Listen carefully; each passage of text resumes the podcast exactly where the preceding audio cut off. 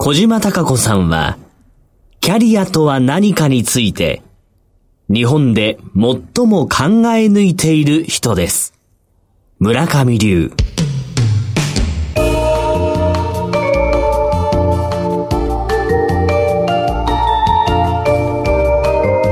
小島鈴木のダイバーシティプラットフォーム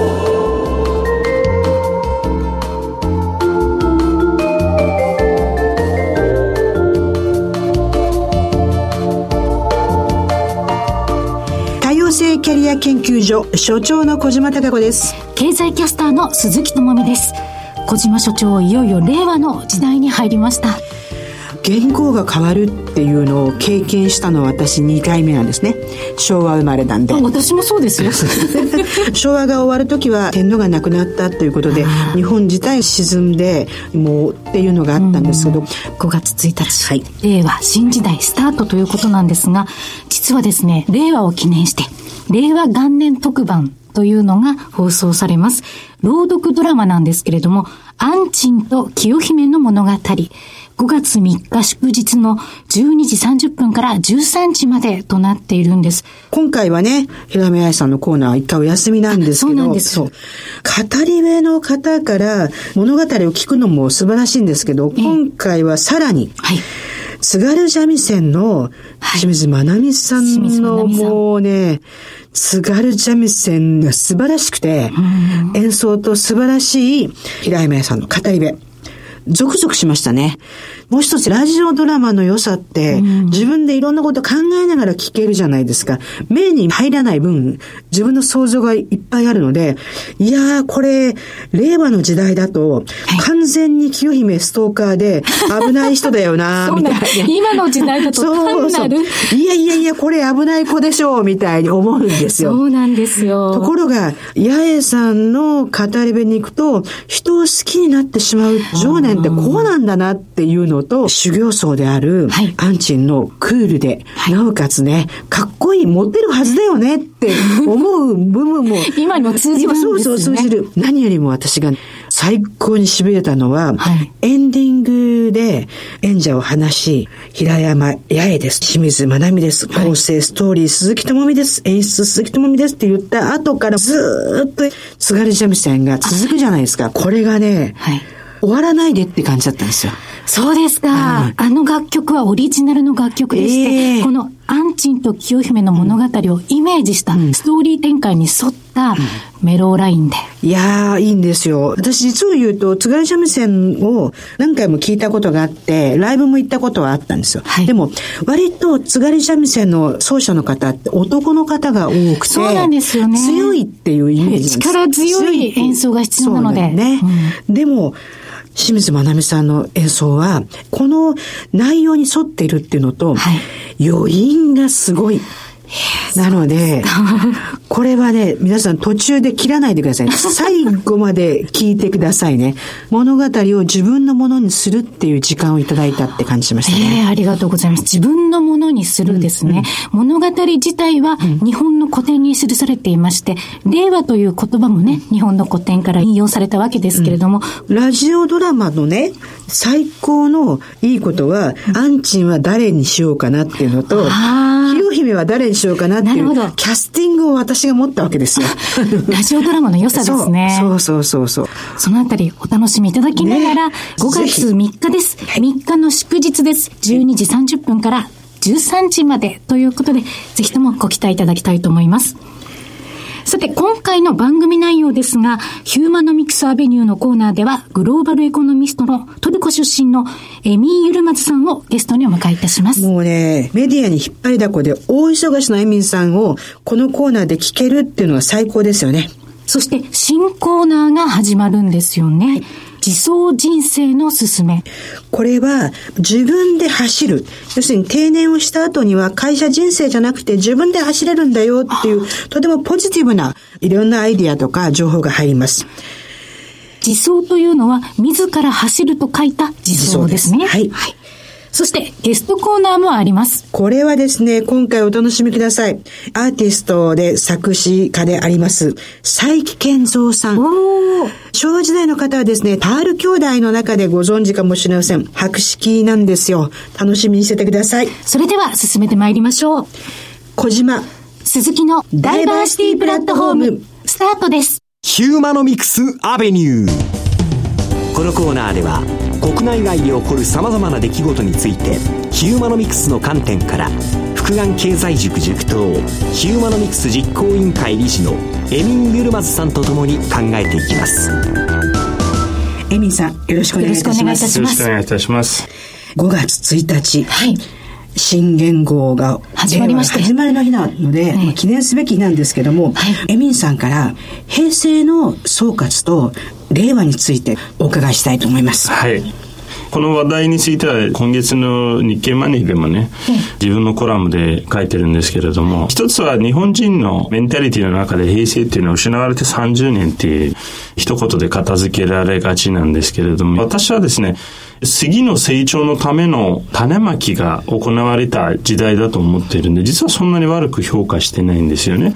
非常に日本が平和だったっていうことと、世の中が結構豊かなんですよね。見ていただくと、この30年間で皆さんの生活は非常に豊かになってきてるんじゃないかなと思います。もちろん問題がないわけじゃなくて、経済的な格差が広がるとかいろいろそういう問題はありますけれども、でも世界全体的な流れの一つで、例えば世界で起きている問題と日本は孤立してるわけじゃないので、他の国と日本はどうかっていうと、まだ私は日本の格差の広がりっていうのは、例えばアメリカや欧州に比べて少ないんじゃないかなっていうふうに思います。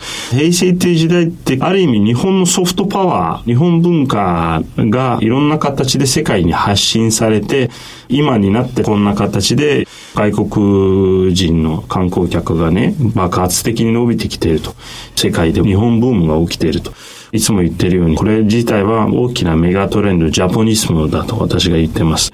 それが逆にあったのは、この平成って時代があったから、私はその解釈をしてまして、1989年に東証株価指数の中で一番大きい企業を見てみると、当時はまだ小さいんですよね。例えばソフトバンクとか、ファーストリテイリングとか、まだ水準小さかった企業です。その意味で多分令和の中で活躍してくる企業っていうのも今まだ小さい企業たくさんあるんです。その人たちがいろんな種をまいてるわけなんですね。それが今度花咲いていく新しい時代の楽しみですね。エミンさんのね、書かれてる新冷戦時代、読んでもそうなんですし、今のお話を聞いても、とても前向きだし、日本に対して肯定的なので、私たち聞いててすごいワクワクするし、ほ、っ、とするんですね。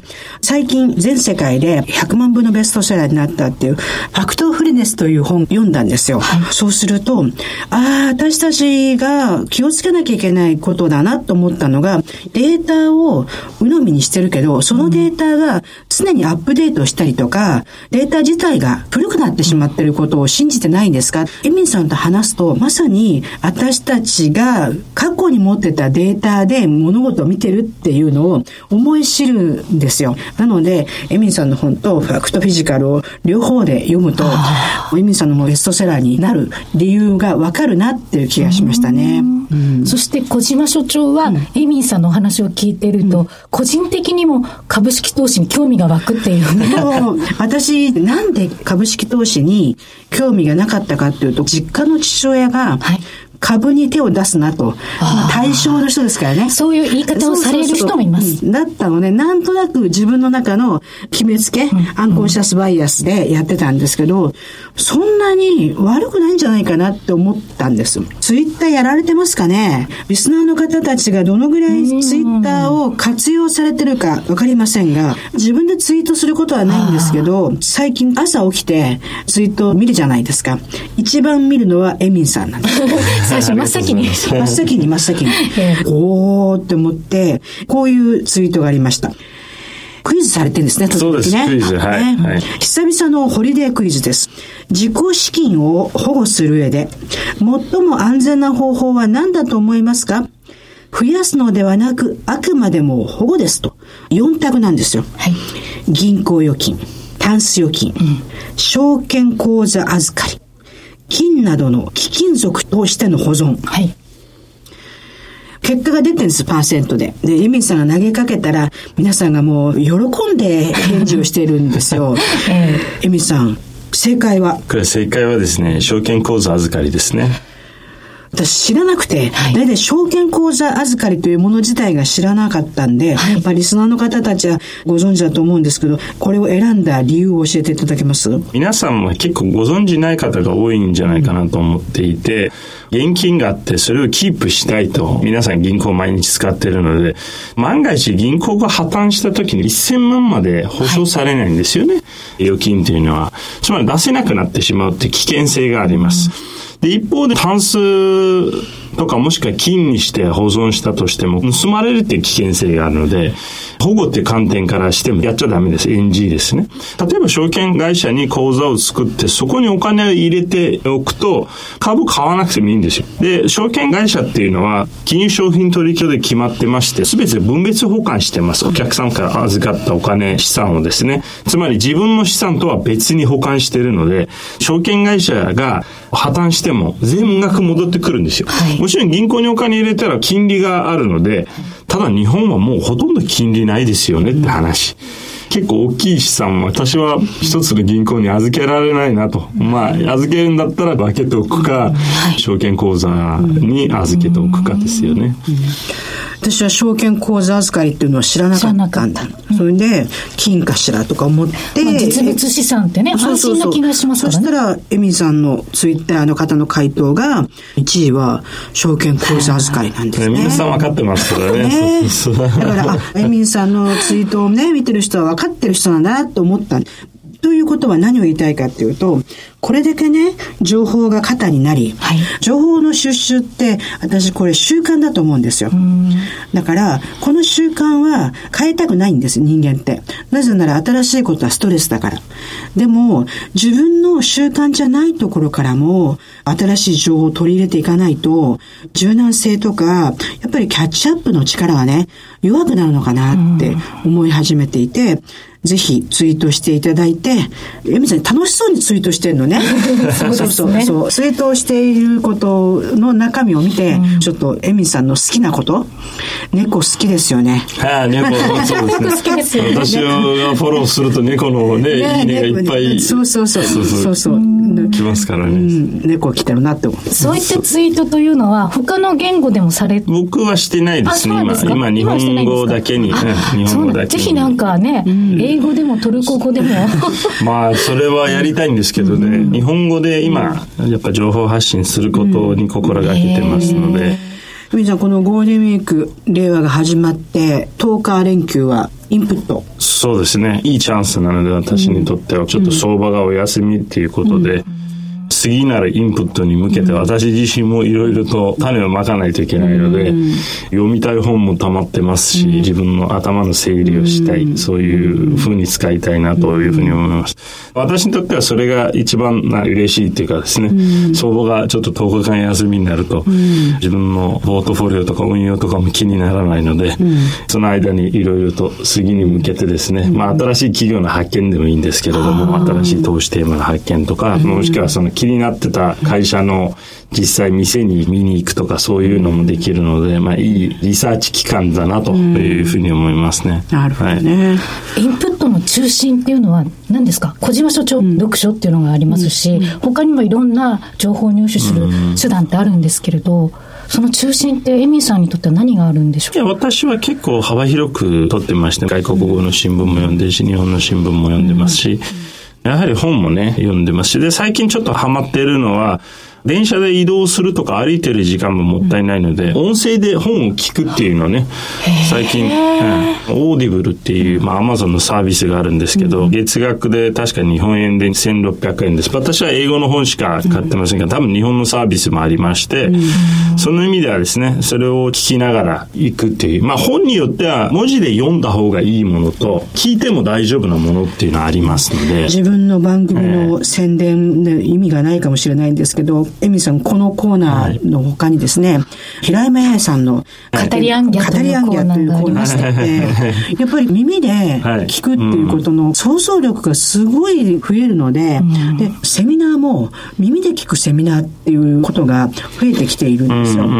で、やっぱりね、人間の情報のインプットの場所って、目とかだけじゃなくて、耳も相当大きいなっていうのをね。そうですね。まあ、ラジオってね、もう100年以上の歴史があってね、それでいろんなメディアの形が、媒体が出てきているにもかかわらず、こうやってまだ、存在してるってことは、それなりにやはりみんなものを聞くっていうのが便利なんですよね。何かやりながらできるっていうのがポイントですよね。歩きながらとか。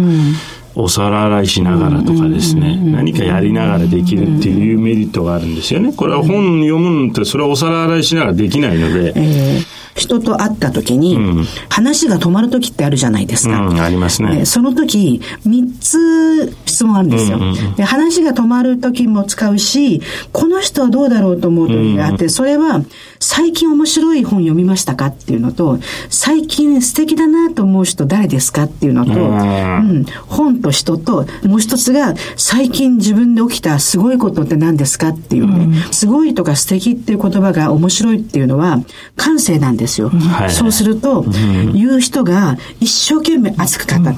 で、熱く語ってもらったものをインプットして、おっと思ったら、それは読んだり、あったり、調べるんですよ。でも、そうでもないと、ピンとこなかった自分の、うん、その人の圧が私に届かないんだなって思うんですけど、そうですね。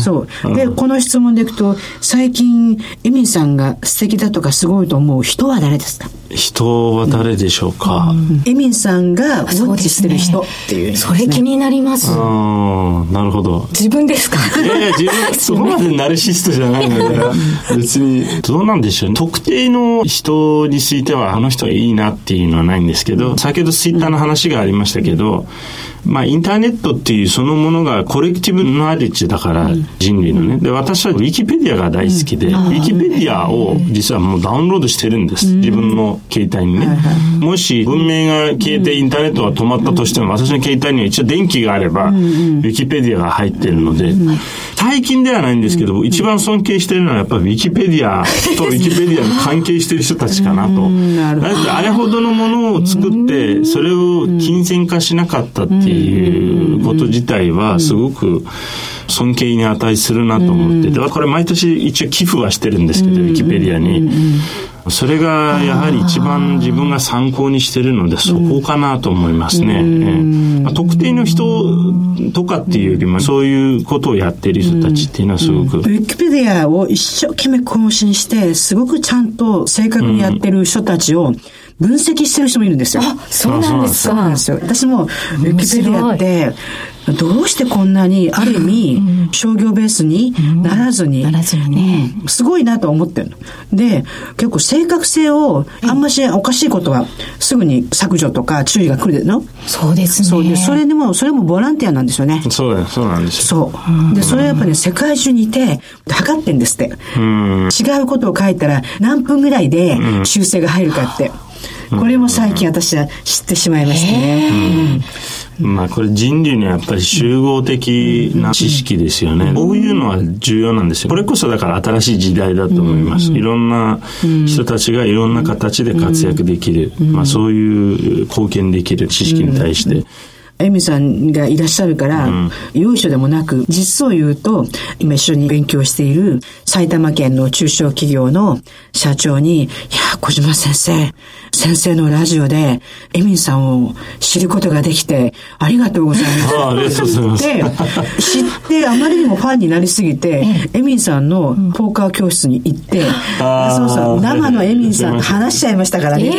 ああ、いらっしゃいましたね。これね、何を言ってるかって、知ってるっていうことから、次の行動に出るまでに、時間の制約だったら、やらない言い訳する人いっぱいいるんですけども、やった人にはね、やらない人にはね、得られないものいっぱいあるんです、ありますよね。おそらくその社長さんも、ポーカーの世界の魅力というのにも、新たに気づいたりしたんだと思うんですよ。エミンさんに会うためにどうしたらいいんだろうって考えたみたいで、エミンさんをいろいろウォッチしてたら、福眼経済地区のところに行って、じゃあ、なののでね、ちょっと今日はエミンさんが誰をウォッチしてるかとかね、何を見てるかっていうことは、いろんな方に知ってもらいたいなと思いました。今後もツイッターを追っていけば、うん、エミンさんのそういうね、あの、様々なエミンさんの見解とか興味。そうです。私は結構自分でフォローしてる人たちもリスト化してるので、うん、そのリストどこかで公開してもいいんですけど、経済の方だったり、文化ぜひぜひお願いします。ぜひぜひお願いします。あと半分近く猫なんですけど、私がフォローしてるのはですね。なのでまあ、そういうのもまあ一つだから、情報を取り入れるのと同時に癒しも重要なので。でも、エミンさんが猫好きっていう話の中からね、一緒に最初のヒューマノミクスの話をしているときに、猫が好きだと、ペット業界にすごく関心というか見て、うん、そして猫が何を喜んで食べるかとか、猫に何が必要かっていうのを見て、銘柄見てるっていう時に、すごいなと思って。私は犬でしょ？そうですね。そうすると、犬のドッグフードは、エミさんの話聞いてから、結構頻繁に変えた。うん、なるほど、うん。犬が何でも食べるの。パグって何でも食べるなんだけど、それでもね、やっぱりね、見てると食いつきが違うなっていうのと、あと成分。うん。まあ分かってるんですよね、ね体そうするとね、ちょっと高いものはいいんだな。いいんですね。そうそうそう。まあ人も動物も一緒で。ある意味それも実体験に基づいたね、観察なので、まあ株もそうなんですよ。だから結局はそれが基本です。すべて自分の身の回りにあるものでね、このサービスがいいとか、このご飯が美味しいとか、ここの服がいいとかですね、そういう気づきなんですよ、最終的にはね。で、そこに支援するっていう気持ちもあって、そこの株を持つっていう、まあそれが基本にあるので、この前ね、ツイッターでも書きましたけど、投資っていうのはゼロサムゲームじゃないんです。これは皆さん誤解しちゃいけなくて、投資っていうのは、そもそもの目的は、世の中に常にですね、人類が経済活動している以上ですね、新しい創造、新しい価値っていうのは毎日創造されていくわけですよね。うん投資っていうのはそういう創造プロセスを支援するためにあります。ゼロサムゲームさせるわけじゃないんです。で、かつゼロサムでもありません。なぜかっていうと、さっきも言ったように人類の総合知識、そして総合価値っていうのは常に上がっていってるんです。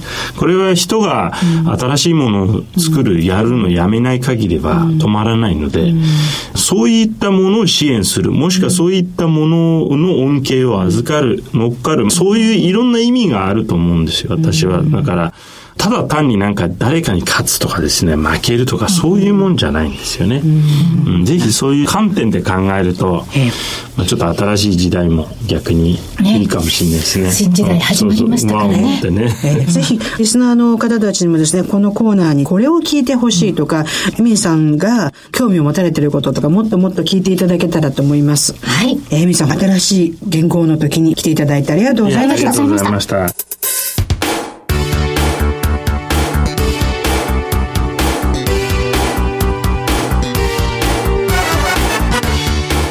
自走人生のすすめ。このコーナーは一般社団法人定年後研究所所長徳丸英一さんとともにお送りいたします。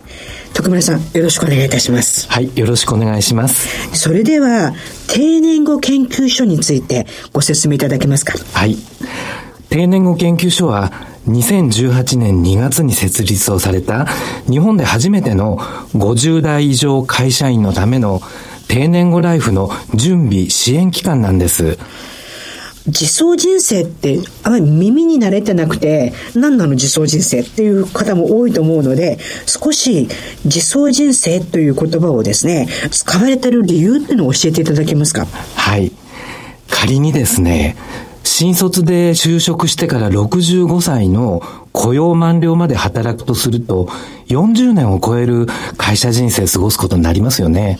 長いですよね。ええええ、でもその会社人生っていうのは、その会社が作った一定のルール、例えば、昇給昇格などの人事制度にしてもそうですし、就業規則など会社が敷いたレールの上を走るっていうことになるんですね。そうすると、会社のレールが会社人生だとすると、自走人生っていうのは自分のレールっていう意味なんですか？そうなんです。自分で生きていきなさいよって言うと、ほっぱらかされたような感じなんですけど、そうじゃなくて、何かをお手伝いしてくれたり、するってことなんですか？え、そうなんです。定年後研究所というのは、自分でレールを敷きながら、自力で走っていくという、そういう自走人生を送っていけるように、現役の時代から訓練、準備をしましょうということを、え助けていきたいなと思ってるんです。えー、今、政府が定年というものを60から65、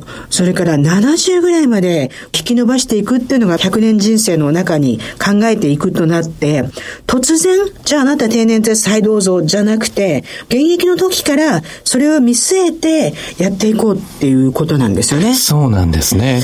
反対にですね、定年後っていうイメージは、皆さんどういう感じですか？実は定年後研究所たくさんデータというか調べられているんですけど、定年後のイメージってどんなのが多いんですか？よく、毎日が日曜日なんて言われるじゃないですか。はいはいはいはい、でも結局、行くところがなくて、うん、することがなくて、うん、自宅で横になってテレビ見てるだけって話よく聞きますよね。それが楽しみにしてる人もいれば、不安に思う人もいますよね。えー、でも、どちらかというと今までは、濡れ落ち葉とか言われ、定年後の男性には、イメージ的にはちょっと暗い感じですけどね。そうですよね。うん、よく定年後の居場所を失ってしまって、定年後孤独とか、はい、定年後の引きこもり、なんていう暗いイメージっていうのはどうしてもね、付きまとってしまうと思うんですよね。しかし、定年後研究所さんでは、これは暗くないよっていうふうに考えてらっしゃるんですね。そうなんです。ちゃんとした自分で準備をやればですね、うん、今日からですかね、新しい言語がスタートして、令和の時代って、うん、きっと誰もが新しい時代に期待をしているところって多いと思うんですけども、私たちはこの令和の時代の定年というのはですね、誰でも、どこでも、いろんな形で自分の能力とか経験をですね、社会に提供することで、自分の新しい価値っていうのを生かしていけるような、まあ、そういうなんか明るい時代にぜひなってほしいなっていうふうに思ってるんですね。ね口で言うのは生涯現役って皆さんも思ってますし、それは実現をやらなきゃいけないんですけど、実際は本人自身がね、そこに対してやっぱりチャレンジというか、準備もしておかなきゃいけないってことですよね。そうですね。定年後研究所さんが行った定年後に関する調査っていうのの気になる結果があるんですけど、教えていただけますか？はい。多くの50代の会社員の方が経験をする役職定年、はいはい、それから出向転籍、はい、配置転換ですよね、はい、こういうことを経験して、モチベーションが下がった。というふうに感じた50代の男性会社員っていうのが23%から40%ぐらいいるんですね。で、もはやこれまでっていうですね、諦めの気持ちが強くなった。まあ、こういうふうに感じたっていう割合も20%から27%にも上るんですよね。なるほど。私もキャリアデザイン、キャリア支援の中に、モチベーションっていうのはちょっと研究対象なんですね。実はモチベーションが上がったり下がったりするのは外的な要因だっていうふうに思ってます。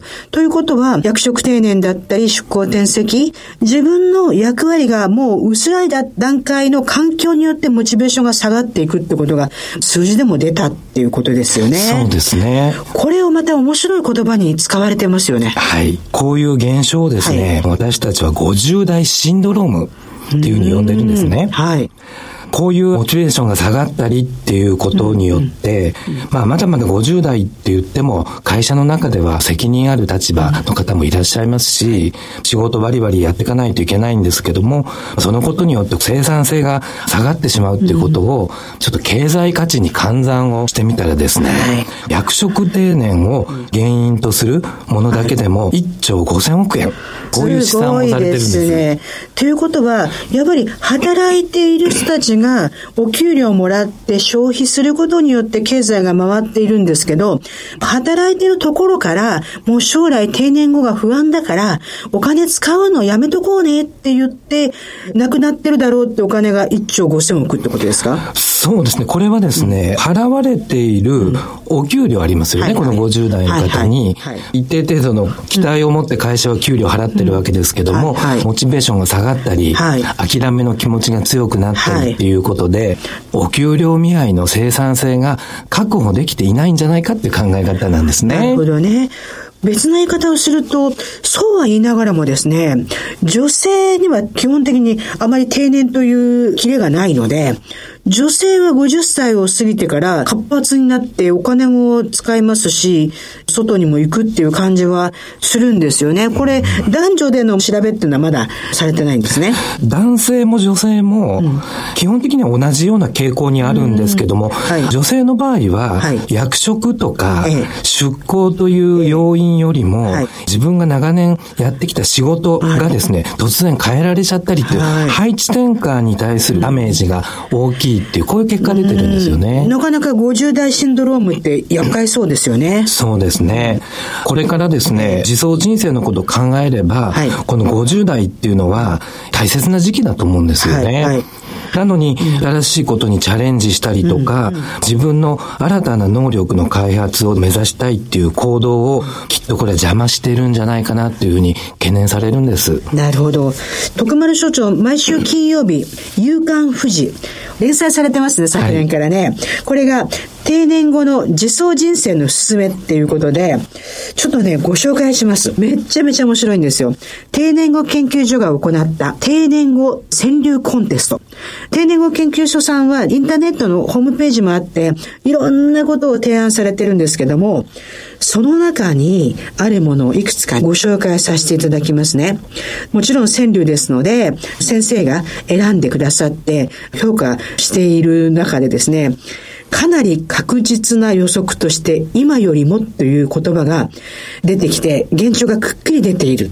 その中で停止は辛いよっていうのが多いというのが出ました。4つ紹介してるんですね。粗大ゴミと言われのように家事をシェア。キングコングさんね。もう一つが奥さんの後を追っかけ右往左往。ヨッシーさん。これがもうちょっと笑えるんじゃなくて泣けちゃうんですけど、ゴミ捨ては定年ないと妻叫ぶ、タロタロさん。もう一つね、これは女性だと思うんですけど、主婦業に定年のない不公平、ひまわりさん。何か定年後ネガティブだなっていう気はしますが、川柳いっぱい集まったんですよね。定年後研究所のサイトではですね、はいはい、50s コミュニティっていう、まあ、40代、50代の方を中心に、1万人のモニターさんがいらっしゃるんですね。えー。はあ。で、そのモニターさんに定年後をテーマにした川柳を応募してくださいって声をかけましたら、たちまち2000を超える句が集まりまして、今、小島先生に紹介していただいたのは、優秀作品に近い作品ですかね。で、その中でもですね、会社をテーマにしたものではなくて、今紹介していただいたのは、家庭の事情っていうんですか、あの会社に行かなくてよくなれば、居場所って言えば家庭ですよね。そこで一番近い存在である家族とどう付き合っていくかっていうことをテーマに作ってくださった川柳をですね、先生のに読んでいただいたんですけども、やっぱりがむしゃらに働いてきた40年の会社人生、その間にすっかり家庭は妻の城になってしまったっていう、まあ笑えないんですけども。もう居場所がないって感じですね。えー、という記事もあれば、今年の3月でですね、面白いんですよ。60代の同窓会は人生の羅針盤。これ、60代の同窓会はどんな感じの羅針盤だったんですか？え、これ実はモデルになっているのは、ええ私自身の 高校時代の同級生の同窓会なんですね。はいはい、まあ、今、首都圏に大体70人ぐらい、もともとはちょっと九州のですね、はい、大分県にある高校なんですけども、首都圏に70人ぐらいの同級生が居住してましてね、常時2、30人参加してくれてるんですね。年に2回やってるんですけども。頻度高いですね。はい。近況報告タイムっていうのを毎回やっていて、一人数分で最近の起こったことだとかっていうのを披露し合うことになってるんですけどね、もちろん仕事のこと、それからあの家族のこと、それからあの自分自身の健康のことだとか、まあいろんなテーマで自分の経験をですね、披露してもらうってことにしてるんですけど、まあそれが羅針盤という言葉の通りですね、やっぱり自分が経験していないことっていうのを考えると、すごく参考になるんですよね。なるほどね。同窓会って今が幸せな人しか来にくいですよね。正直言って。そうですね。それでも人の人生を聞いてるうちに、ああ、自分もまだこんなことができるな、あんなことを考えようなっていうのが出てくるいいチャンスかもしれませんね。そうですね。うん。この夕刊富士山の実相人生のおすすめをいろいろ見ているとですね、やっぱり私の住んでいるというかですね、今大ヒット映画の主役の場所であるのが埼玉県なんですけど、埼玉県面白いことやってますよね。セミナー生を集めてシニアライフ案内士。え、そうなんです。これ、18年度2000人が集まって要請されたっていうんですけど、19年度もあります ?19 年度もですね、埼玉県ではこれをね、引き続いて実施をするという予定にしているそうです。なるほど。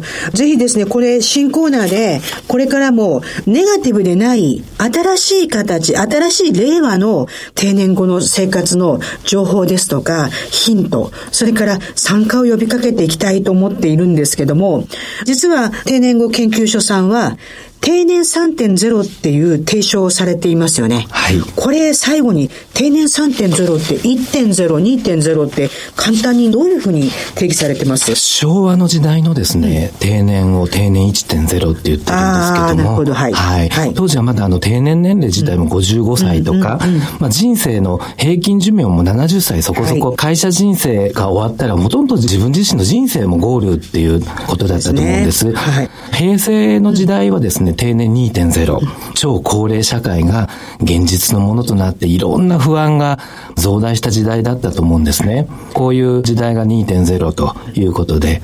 令和の定年3.0っていうのは、先ほどお話をされたように、誰でもがどこでも様々な形で能力や経験を複合的に提供して、新しい自分の価値を生かそうっていう非常に前向きな実相人生を実現することが、これからの少子高齢化を迎えた日本のあり方の一つではないかっていうことで、定年3.0。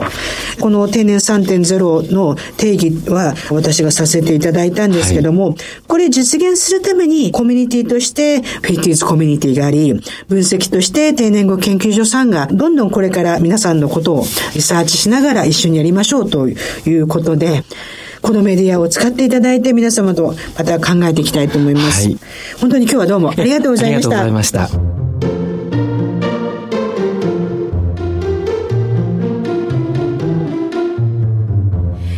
小島隆子の気になるあの人。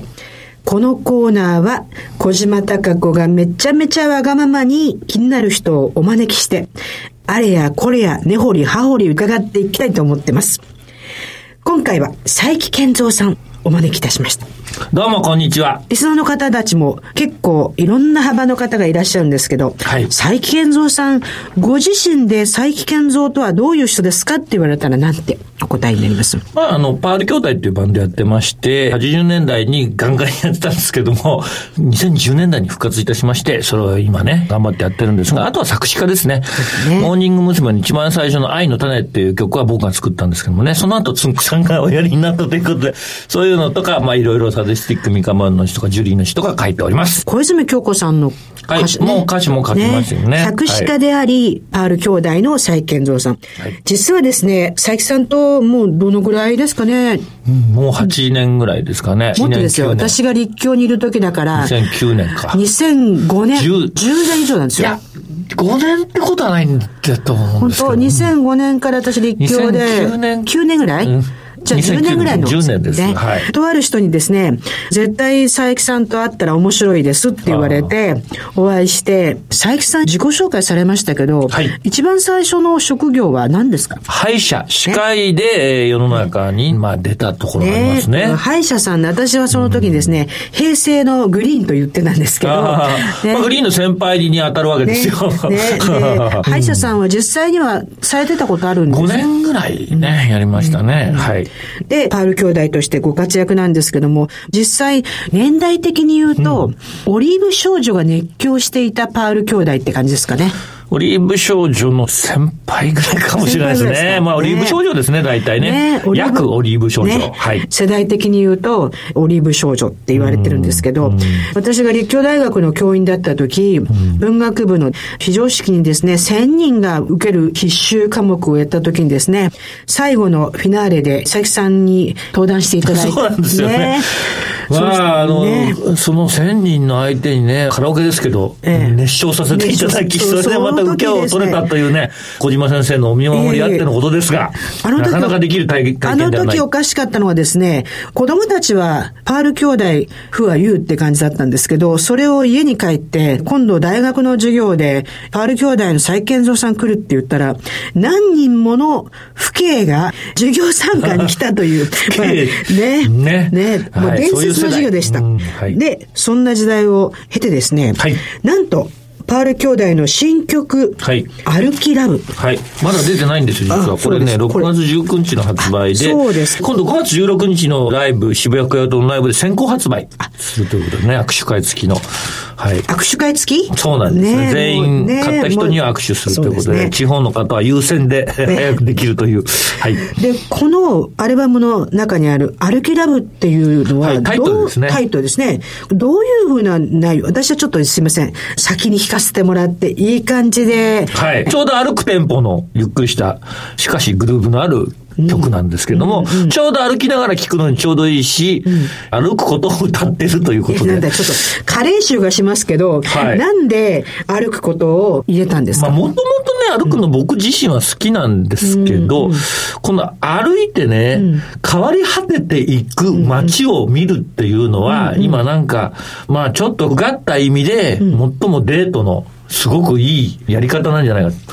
地方と首都圏で若干違うとこあるんですけど、都内に在住している若者たちの自動車保有数がもうものすごい減少してるんですよね。そうですね。で、地方はやっぱりまだ車文化。まだね、だけど地方でもなんていうかな、車に乗っちゃうと分からなくなる景色というのがあって、歩いているからこそ味わえる、道端のペンペン草もね、含めて、そういうその、なんか雑草レベルのものも味わうっていう歩き。これがね、デートに今いいんじゃないかと思って、変わりゆく、その、なんていうか、日本数がですね、これを五感でね、感じる二人でね。実を言うとですね、うん、昨年ね、うん、山田洋次監督。はい。男は辛いよの、脚本監督した山田洋次監督にですね、お年がね、重なって、年を取るときに、ご自身でどんなことを感じられますかっていうね、ちょっとぶしつけな質問をしたらね、はい。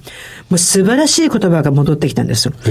自分がね、うん、自宅の近くを散歩してると。うん、そうするとね、自分は年を取ったんで歩く速度が遅くなってると。自分の横をね、若者がすごいスピードで追い抜いていくね。追い抜いていく。うん、その時に、ああ、もったいないな。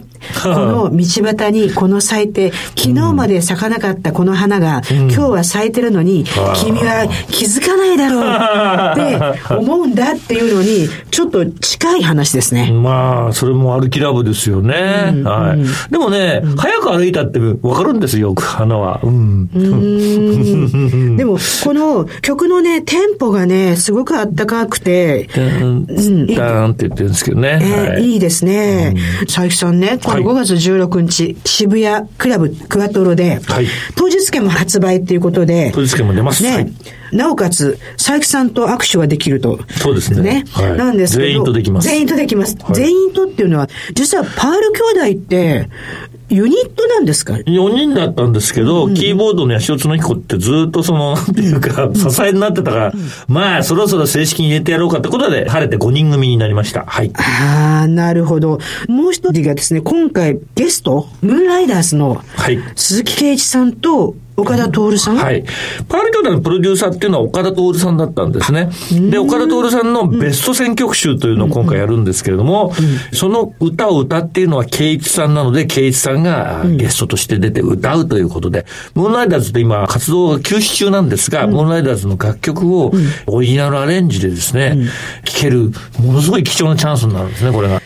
もうね、これ多分、リスナーの方たちの時代のね、ドンピシャの方たちにすると、相当の、ドンピシャのね、ねちょっと高い年齢層の人たちね。ねはい。そうですね。高い年齢層で言うとですね、音楽って、若いからロックとか、そういうんじゃないんですよね。はい、先日、平成最後の武道館コンサートという歌い文句で釣られて、リック・クラプトンのコンサート、ね、行ったんですけど、私ね、クラプトンも20年ぐらい、もうほぼほぼ全部行ってるぐらい貢いでるんですけど、会場がね、ものすごく良かったです。今回ね、なんかすごくいい演奏だったという話聞いてますね。あの、演奏も良かったんですけど、うん、聞いてる会場の年齢が多分平均年齢70ね。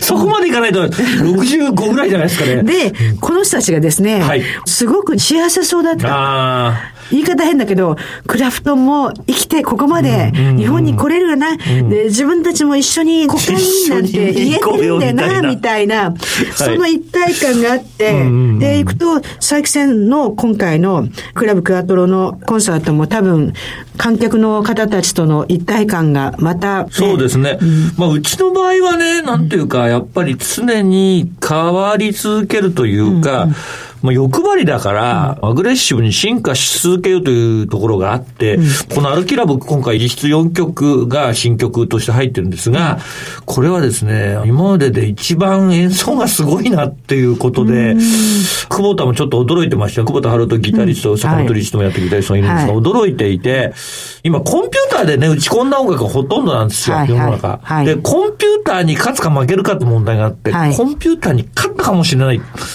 そういう手応えを感じさせる。つまりメンバーの技量がですね、年取っても進化していくんですよ。それって、はい、クイーンの。あ、クイーンもね。クイーンもそれ言ってますよね。うん。いや、すごいですよね。もう今回、ボヘミアン・ラプソディの、最初のオープニングのあの、フォックス映画かなんかの音楽を自分で弾いてるんですけど、やっぱすごいなと思って。ねはい。ブライアン・メイ。私もね、6回見ましたんでね。6回、それはちょっと来てますね。来てますね。やばいかもしれないな。ねはい。まあ、これがカレーっていう年を重ねるってことだと思うんですけど。そう、だからね、カレーってもポジティブに考えた方がいい面もあって、僕なんかヘルシー系のことを研ぎ澄ましていってる感じがちょっとあって、自分で。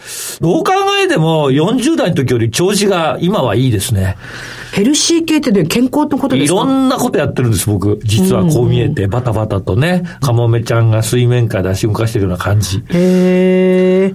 ってことは、40の時よりも60になった再建造の方が調子がいいってことですか？体感としてはいいですね。へえ。体感でいいっていうの話はリスナーの方たちも聞きたいところだと思うんですけど。なりますからね、ねそれはね。だから今日歩きラブにね、集約してるわけです。ね、そうですね。歩くの最高ですよ、本当に。あと本当に、歩きながら聞いていくくと気持ちよくなるような音楽なので、うん、あそうです、そうです。ね、はい。これは、ぜひ5月16日、クラブクワトロで、佐伯さんのライブパール兄弟。はい、ぜひ君と川を登ろう。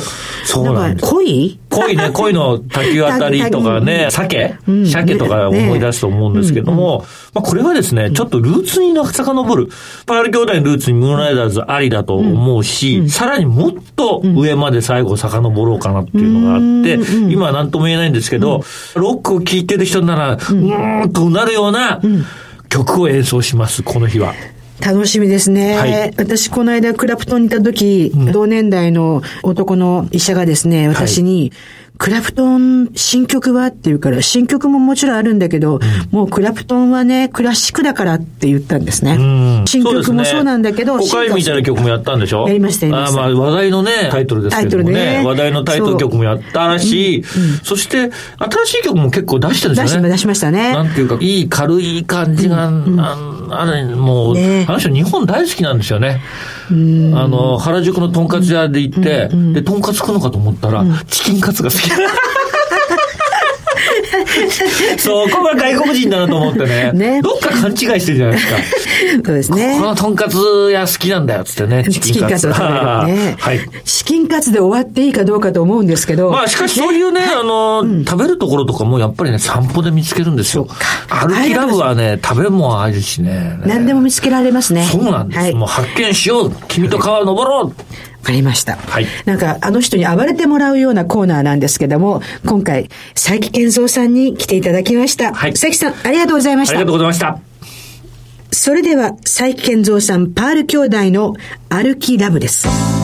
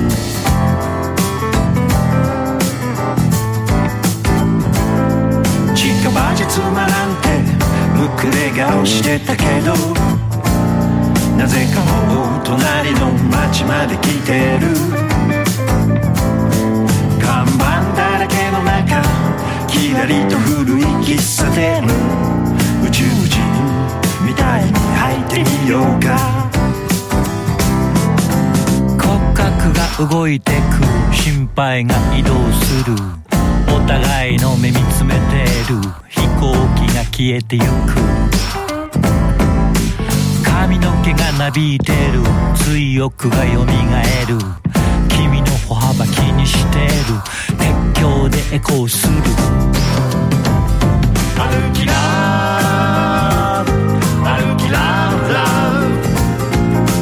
どこでも今つるんとしてるものね。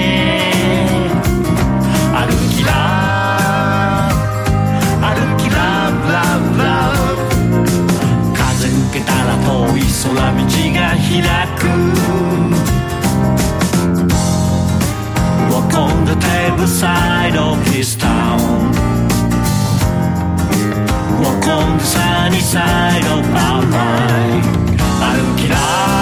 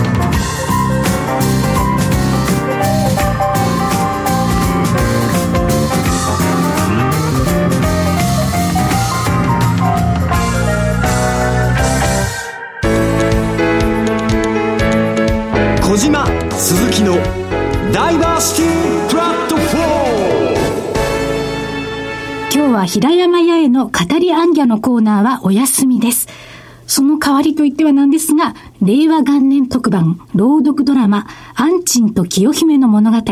こちらがですね、5月3日祝日の12時30分から13時まで放送されます。さあ、今日本当に盛りだくさんの内容となりました。どうでしょう皆さん。もうなんかお腹いっぱい満腹みたいな。ラジオの面白さって、はいやはりいろんなコーナーがあって、うんそしてそれが一つ一つある意味自分なりに解釈できるっていうのがいいんではないかなと思います。そうですね。響く言葉っていうのもね、そこの都度。の番組何年目になりました？いや、もうですね、実はですね、先に言ってしまいますと、次回7月の放送になるんですが、もう3周年を迎えましたから、今日で3周年になるんですね。そうなのうんで4年目に入ります。7月の放送から4年目に入ります。新コーナー2つ出ましたよね。はい一つが、自走人生のを進め、自分の人生を自分の力で歩もうと、定年後の新しい提案をしましょうっていうことと、小島隆子のあの人に会いたい。ぜひですね、可能性は非常に少ないんですけど、リスナーの方にも、こんな人がゲストに来てくれたらいいなっていう、一応夢聞こうかなと思います。そうですね。せっかく始まりですからね。いや、なんでそんなことを言いたいかっていうと、会いたい人には私は会えると信じて生きてきてるんですよ。なぜならば、会いたい人を探して、会いたいですっていろんな人に言うことで、実現してきたから。確かにそうですね、うん、私自身も振り返るとそんな気がします。ねえ。はい。なので、とは言いながら、なかなかラジオに来てくださいっていうのもですね、お願いする方もそれから来ていただく可能性も低いとは思いますけども、でも、リスナーの方がどんな人に会いたいのかなって聞いてみたいですね。そうですね。うん、あとはこの番組を聞いてくださっているタレントさんや有名人の方、あの、もしよろしければ。ぜひよろしければ。自分が出たいですって。そうですね。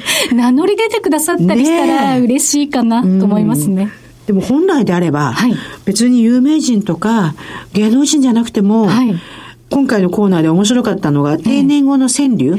そうですね。川柳もの好きじゃないですか。はい、大好きです。ね、うん、いつかうちもリスナーの方たちに、ええ、テーマを設けて、テーマを設けて、川柳いただきましょうかね。そうですね、うん、で、なんか対象など決めたりして。ね、やっぱり、ラジオの良さって、双方向なんですね。インタラクティブでリスナーの皆さんとやり取りできるというところが、一番の醍醐味ですね。あと、自画自賛ですけど、うん、2ヶ月に1回じゃないですか。祝日特番。はい。それをすごい楽しみにしてくれてるっていうのを伺って、良かったことと、はい、あと、私の大学の学生が、聞いたと言ってきたんですよ。ええー、若者が。若者が聞いた。どうだった？って聞いたら、授業とあんまり変わらないですねって。